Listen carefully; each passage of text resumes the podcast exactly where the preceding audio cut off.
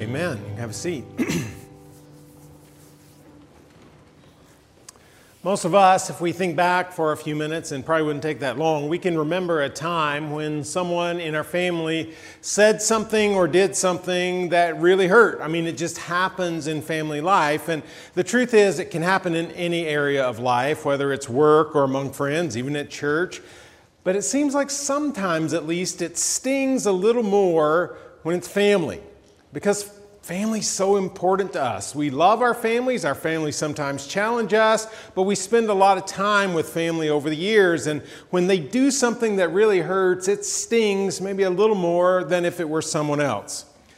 And so today I want us to think about that a little bit as we continue in this series that I'm calling House Keys. And we're thinking about keys to healthy family relationships. We want those family relationships to be strong, and, and Scripture speaks to that. And so I want us to hear a little bit more today as we think about how sometimes we do get hurt in our family life. Now, one of the things that I found out about parenting pretty quickly was that there's a lot more apologizing in parenting than I ever thought. Now, that's because I mess it up a lot more than I ever thought I would, okay? And so over the years, I've had to apologize to my daughters for saying the wrong thing or saying something in the wrong way or letting too much anger show or forgetting to pick someone up at school. Thankfully, that didn't happen at Vision Way, so there are no witnesses in the room, okay? But it did happen. Yeah, we, we have to ask for forgiveness. And we've probably had someone in our family come to us and ask for forgiveness. And then we've got a decision to make. What are we going to do about that? Because when, when those things are said in family life, it's hard to just unhear them, unsay them. We have to work through it some way. And that's often pretty difficult because of the emotion that's involved, because of how we feel about these people and how important they are. And so when someone is gracious enough, humble enough to ask us for forgiveness, we're left with a decision. What are we going to do? What are we going to say? You know, forgiveness rarely just happens, right?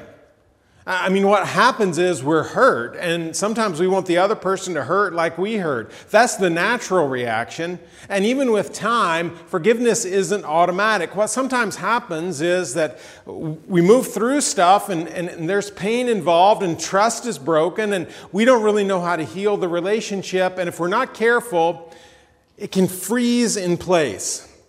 And so, in that moment of pain, in that moment of hurt, the relationship just it just stops. There's no forward progress. To, to, switch the metaphor a little bit, there's an open wound that festers, and we can't make that go away, and it causes more pain. And so, what do we do? I mean, if it were in like if it were in church or school or work or among friends, we could sort of avoid the person, right? We could just not be around them. If it's work, we just try to have the least interaction possible. If it's among friends, maybe we just try to find new friends. We treat relationships as disposable, disposable and move on. That's not really healthy, but that's what we sometimes do. That's a possible reaction. But in family, that doesn't work because it's not like we can just get a new family, right? That is our family, so we're forced to grapple with it. And we react in a couple different ways. Maybe, maybe if it's in family, we, we just stop going to family stuff. Some of us have done that. And there's birthdays that come along, births that come along, showers, anniversaries, weddings, all that stuff. And we just don't show up because we're so hurt. And there's this barrier between us and some other person that keeps us away from everyone. Most of us don't really want that. I mean, we want to be present, and maybe we feel bad when we're not there, but we just don't know what to do with this relationship that's so broken, so frozen in the pain of the past. Or we go to all those family events, and it's just miserable. Because we don't want to face that person. We know the awkwardness is going to be there. It's there every time we're together, and we just as soon avoid it, but we hate to miss everything, and so we're faced with that over and over and over again. So, what do we do with that? is there another way to move forward? And I think Scripture speaks of another way, and I want us to hear that. And, and we probably already know what it is, but I think Scripture gives us some help in pursuing it. So today, we're going to look at two different passages one from Paul, one from Jesus, and hear what they have to say about what we do when we're hurting in a relationship, and then we'll apply that to family. Now, the first of these is found in Paul's letter to the Colossians. It's a group of people Paul had never seen before, okay? Someone else had shared the gospel with them. He just knows of them, and he writes them in some instruction about the Christian life. Now, when we come to chapter 3, Paul lists some things that are part of the Christian life, and then he deals with this, this, this issue of what do you do when you're hurt? Verse 13, Paul says this Bear with each other and forgive one another if any of you has a grievance against someone. Forgive as the Lord forgave you. It's a great passage. Paul gives us two main instructions in that verse. He says, first of all, bear with one another. Why? Because sometimes we're hard to be around, right? I mean, what, whatever setting it is, sometimes we're just difficult. And Paul says if you're going to live in community as a church, and he's speaking to the church here, then you're going to have to understand people aren't always easy to deal with. And you're going to have to bear with that. You're just going to have to get through some of those moments. That's true with family. We know each other's idiosyncrasies better than anyone else does, even better than church. Okay? We know what people are like, and we know some of that stuff. We just got to get through it. But then he also says, forgive one another. Forgive one another. There's going to be a time when you're going to be called to forgive. No, it's not automatic. And no, it's not easy. What I found is that forgiveness is really easy to talk about in a setting like this and really hard to do when I actually have to forgive someone for something they've done to me.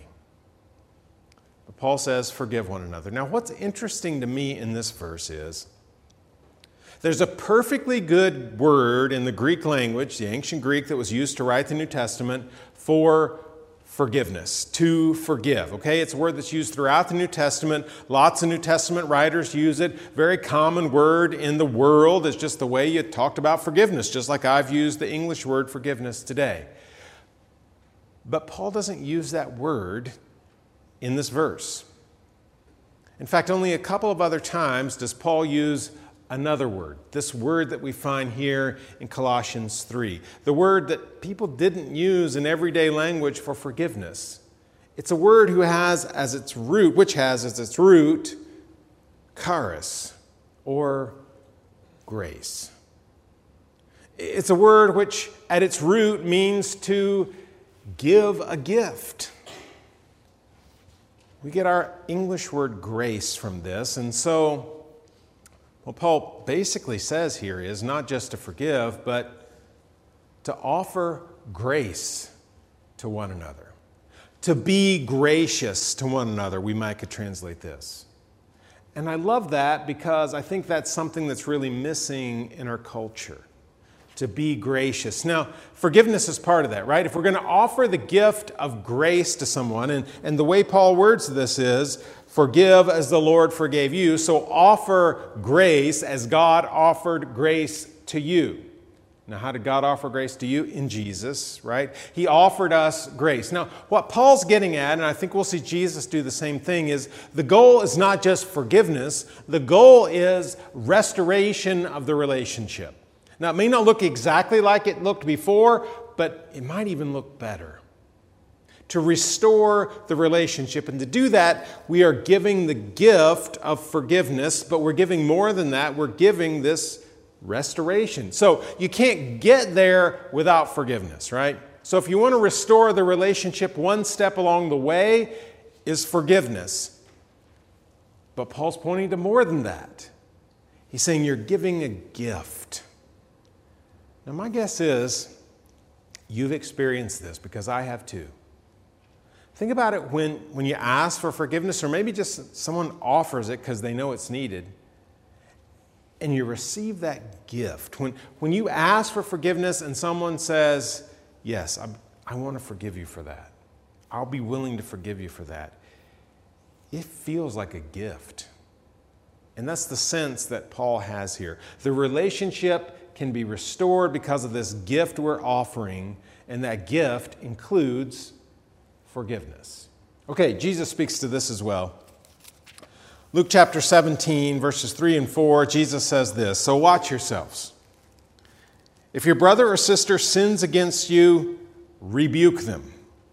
And if they repent, forgive them. Even if they sin against you seven times in a day and seven times come back saying, I repent, you must forgive them. So what does Jesus say there? Okay, two steps involved in this.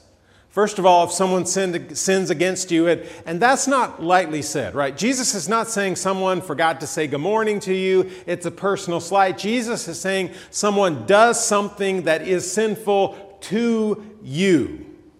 It may not be intentional, but a lot of these would be intentional, right? So it's directed toward you, it's a sin, it's serious. If someone does that, rebuke them. Now, rebuke is a pretty strong word, isn't it? I mean, that's going to someone and saying, This was wrong. This hurt me and it was wrong. We need to deal with it.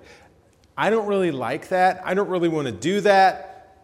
But Jesus says to do it. Why? Because Jesus is as interested in restoration as Paul is. Jesus wants to restore the relationship. And I think Jesus knows if you don't deal with the problem, you're not going to get past that relationship being frozen in the pain and brokenness of the past. But if you address it, then you can move on. So he says, rebuke them, deal with it, and if they repent, and we know repentance is a turning, repentance is saying, that was wrong, I'm sorry I did it, I want to change. Okay, that's what repentance is. Jesus says, if they repent, forgive them. So if they say, I, I want this relationship whole, I want it restored, we have an obligation to forgive. But he doesn't just stop there, does he? Verse 4 says, if that person sins against you, if they sin against you the same day and they repent of that sin, forgive them again. And if they sin again and they repent, forgive them again, third time, fourth, fifth, sixth, seventh, seven times in one day. Jesus says, forgive them. Now, maybe Jesus is exaggerating. I don't think Jesus is saying you need to keep a list and hash marks beside everybody's name so when you get to seven, you're done for the day. It seems to me that Jesus is making a bigger point than that. He's making the point of when people ask for forgiveness, when they repent of what they've done, forgive them. Forgive them. That, that's the only path toward restoration. And if we think about these two passages, which are really directed in a larger sense, Paul to the church and, and Jesus just generally, if we think about, okay, how does this relate to family? I think it's so clear. We are going to be hurt in our family relationships because we're all sinful, we're all imperfect, and we spend a lot of time together. But we have to choose when we're hurt to deal with the problem and forgive in order to, deal, to, to lead to restoration. And so we might say it this way Forgiveness breathes new life into broken relationships. Forgiveness breathes new life into broken relationships. Relationships that are frozen in time because of the pain, because of the hurt, because of the resentment can be healed and can have new life and can be restored because of forgiveness. Because, as Paul says, we have chosen to offer grace. We have been gracious to one another. Now, sometimes we don't feel like that. In the immediate aftermath of being hurt, of a relationship being broken, and we don't really want to talk about forgiveness. We just want to be mad because we are mad and it sort of feels good because we've been hurt. And both Jesus and Paul are saying we got to move past that so that we can breathe new life into these broken relationships. And I think there's three practical things that we can do. First of all, value the person over the pain. Recognize that this parent, spouse, child, grandparent, grandchild, aunt, uncle, cousin, niece, nephew, remember we're thinking in the largest terms in family, that that person is more important than the pain that they caused by what they did. Now, they may have done something that really hurt. And I'm not saying we excuse it. I'm not saying it doesn't matter. I don't say, I'm not saying that we shouldn't guard ourselves if we're being abused. I'm, none of that, okay? We don't minimize it. What these two biblical writers are saying is that we deal with it. We deal with it. And we move past it. Now, we don't allow for abuse, certainly don't do that. But when, when people do things that make us feel small, when it breaks us, we've got to value the person over the pain. Second, we need to deal with conflict. Again, we don't, we don't ignore what happened. We don't ignore words that were said that were hurtful. We, we don't ignore any of that. In fact, Jesus says, go to the person and deal with it. I don't want to do that. I'm a person that avoids conflict. And Jesus is saying, pursue the conflict, deal with it, go to them. Why? To restore the relationship. So many families have stuff that's in the past that was never dealt with and because it was never dealt with it was, it was sort of covered up and everybody hoped it would go away but it's still there speaking into the present threatening the future and it would have been so much better if it had been dealt with when it happened. But maybe it can be dealt with now. So we need to deal with it. Deal with that conflict so that the relationship can be restored, so that everyone understands yeah, this was serious, yeah, this mattered. But we can move past it. And we can still have a relationship with a person who caused this pain. And then finally, focus on the power or recognize the power of forgiveness. Now, forgiveness certainly helps the person that we forgive, right? We talked about that weight being lifted when we have been forgiven. And so we're, we're helping them realize that they don't have to hold on to that forever. Forgiveness helps us because it allows us to let go of bitterness and pain it allows us to move on, it allows us restoration of relationships, so it helps that person and it helps us. It helps the family because the relationships within the family are restored. But even more than that, or maybe beside that, forgiveness speaks powerfully into the culture in which we live. And forgiveness sets Christians apart from the rest of the world. Let's face it, our culture is not about graciousness, is it? Our culture is not about forgiving. What our culture does is someone makes a mistake, and then every time that person is written about, or talked about on TV, someone has to mention the mistake that they made months or years or decades ago. It comes up over and over again. We are not good at forgiveness. We are not good at showing grace. But when we as Christians do it, it says there's something different there. And remember, we're forgiving, we're showing grace as God has forgiven and shown grace to us. And so we are showing people who God is when we forgive. And we are showing that there is something inherently different about the Christian life than every other life. Our world needs us to forgive because it speaks of who God is. Now, I'm virtually certain that almost every one of us can think of some moment that is still causing us pain because of something that happened in our families. Maybe someone even asked you for forgiveness and you just haven't been able to do it yet. I want us to spend just a moment in prayer as we finish up. Each one of us talking to God and thinking about, you know, whatever that is, that moment, that time, that person, and the steps that you need to take and can take so that you can have that relationship restored by offering grace and forgiveness. I'm going to give you a moment to pray quietly, and then I'll finish this up with prayer together. Let's pray.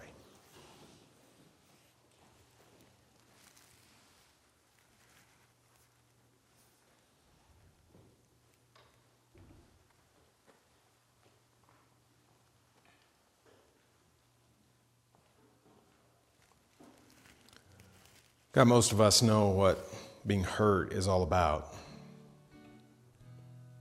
Because someone in our families has done something along the way that really did hurt. Words that were said or actions that were taken that is so hard for us to move past. So, God, we ask that you would guide us. Help us to recognize the ways that you have forgiven us so it informs how we show grace to the people around us. Help us to feel your forgiveness so we can forgive others. And if we need to deal with something that happened, has happened, give us the courage to talk about it, to speak it, to name it, and then to forgive it. God, help our families, our marriages, our parent child relationships, our grandparents and grandchildren, our siblings. God, help us to find ways to restore those relationships because of your power at work in us. And God, we're going to give you glory when we see that happen. We pray it in Jesus' name. Amen. Let's stand and continue to worship.